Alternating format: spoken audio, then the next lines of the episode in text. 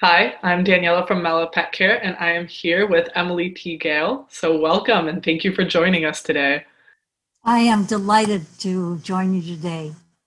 So happy that our mutual friend Ben and your associate invited me to have a conversation with you. Yeah, I mean, that's amazing. I love that you know Ben and that we have that connection. Do you want to just mention Ben a little bit and how you know him?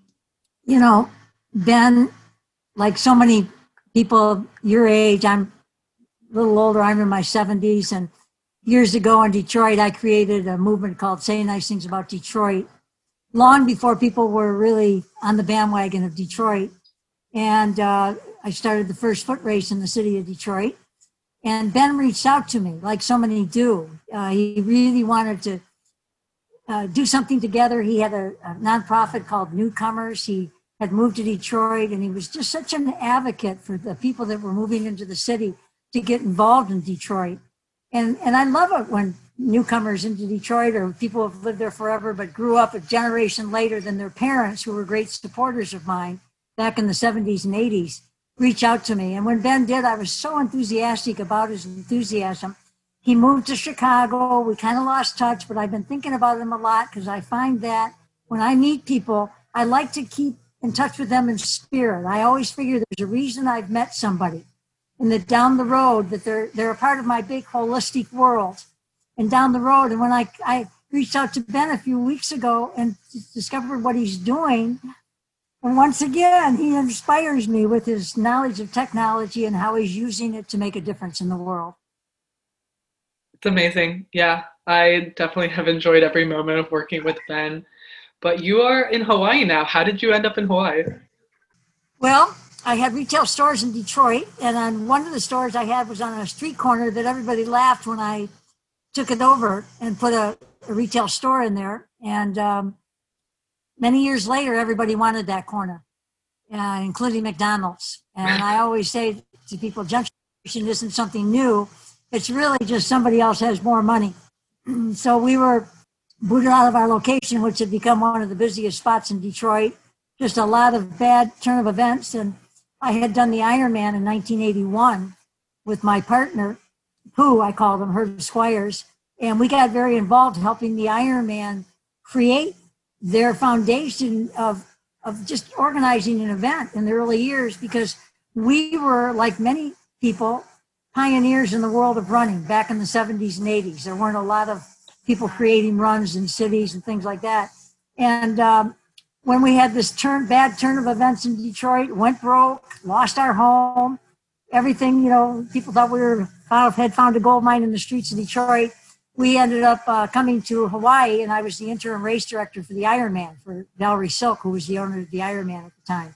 Thought it was going to be temporary. It turned out to be about 35 years, and like I always like to tell everybody, it was the lowest point in my life and it's all turned out okay. And that can happen when you have a low point in your life. Honestly, absolutely. That is very true. And so, okay, so we're both here because we love animals. So tell me a little bit about your cat who was recently diagnosed with diabetes. What was the process there? And now you didn't know a lot about diabetes in cat. What's your understanding now? I've had two cats. They were uh, kittens of a feral cat, and you know, been raising them about ten or twelve years. And you know, pretty much just going by what I learned from friends and Googling a lot and learning a lot and very interested. But it never occurred to me. You're always worried, like I, they've had some problems at the time. One cat lost his hair a lot and now it's real healthy. And, and my other cat was very heavy. But I started noticing that he was drinking a lot. And I started Googling about it and thought, and they talked about it, perhaps diabetic. And I was like, what? Cats get dia- diabetes? So I took him to the vet, and sure enough, he was diabetic, and um, I've been feeding him dry food. I didn't really understand that carbohydrates doesn't mean it was created by feeding him dry food and high carbohydrate, but I learned that that's you know gives him a proclivity for diabetes. What I've learned and why I was so appreciative when I got in touch with Ben and realized what he was doing with the pet thermometer is just just the educating of pet owners because while I've been educating myself as a pet owner over the last 10 or 12 years, it took a real leap the last few months because I've had to change the cat's diet. I've started looking, I'm not doing the insulin. I, I haven't decided to do that. um, just going through choices. What am I going to do? I really need to be educated, just like any kind of when we have some kind of diagnoses. I always thought I was proactive in, in preventive care for them, but I but I really wasn't.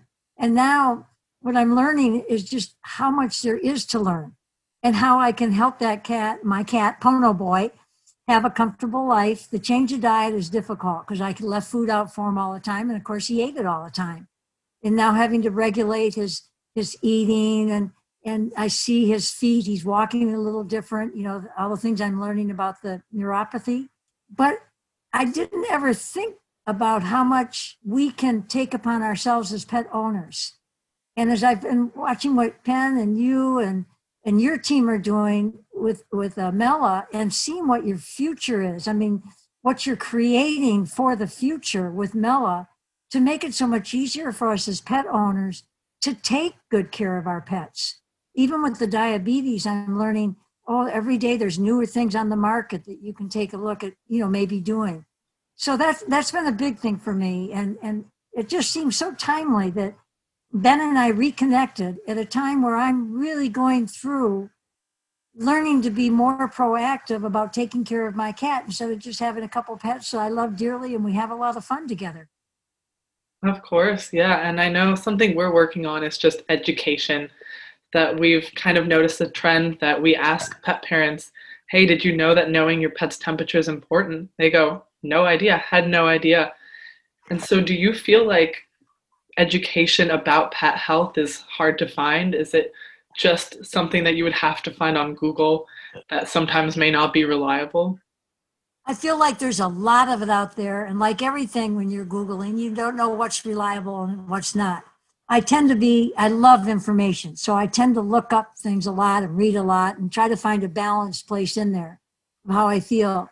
But as I'm looking at what you're doing with, with uh, Mella, I didn't I didn't even think about pets taking getting their temperature taken. Like when I take my cat in for an exam and they take them to another room and you know all those little things. I think what it makes me realize is how there can be more kindness in pet care. And and and you know even the veterinarians feel the same way, right?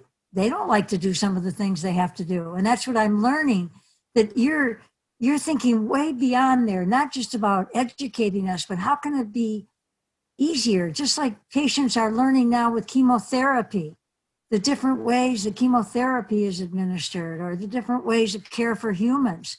And it's all about learning and being educated. You know, knowledge is so powerful. But yeah, I think you're just, you've raised the bar on the awareness we can have about what we can do at home it hasn't applied just yet with the diabetes that I'm learning, but what it's applied to is me realizing how I can every day be a little more proactive about how to make my my diabetic cat more comfortable. And I feel like that's what you're evolving. You're leading us all to all of us pet owners into evolving into even more caring about our pets, how we can be more careful with them. Yeah, I mean that's what we're aiming towards. Like right now, we just have a thermometer, but that it's not just a product, it's really just an entire movement. While the thermometer is just the first step, it's certainly not going to end with this. And we'd love to have you and other pet parents and vets and anything from breeders and trainers to say your dog groomer that lives in your town just join us on this journey. Now we touched a lot about education, but what were other struggles that you faced in terms of understanding your pets? Just when do you take your cat to a vet? Mm-hmm. I try to treat it like I treat myself. I don't go to the doctor for everything. I tend to feel that, you know, a lot of holistic healing, right? Just, I'll be okay. And so that, that's been one that I, I'm glad that I come to a pace with that, that have their yearly exams, but a lot of things like they've gotten in a couple of fights with the new cats in the neighborhood. Should i gosh they're not letting me clean up their you know their bites. Uh, will it heal organically or will it you know can i a little bit at a time clean it up?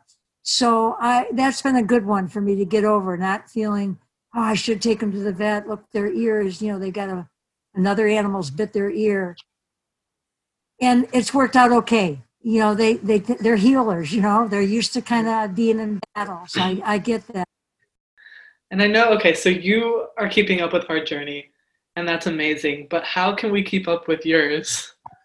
Yeah, I'm um, Emily T. Gale on all social media, on Instagram and um, Facebook. Uh, what else? Um, stories, um, Twitter. And I'm also saying nice things about Detroit on all those too, because the movement that was started back in the 1970s and 80s out of my retail store, Emily's across the street, is stronger now than ever because there are more and more people appreciating that they they love their city, they love their Detroit love. And so I love for people to follow me on that. I know that Detroit love is still in the heart of Ben mm-hmm. and and you know he can a lot when he was in Detroit with his newcomers. He, it was a wonderful um, approach to taking his wanting to be a part of a city that he just moved to, and he was a newcomer. And I love that he reached out to me, and I would love for anybody that would like to reach out to me that has nice things to say about Detroit, but would like to learn more about Detroit or somehow connect and be supportive of what is going on in Detroit. And I want to be supportive of where they live most of all, we say that wherever you live, work, or play, you can enjoy your city. But if you have nice things to say about Detroit, please do so.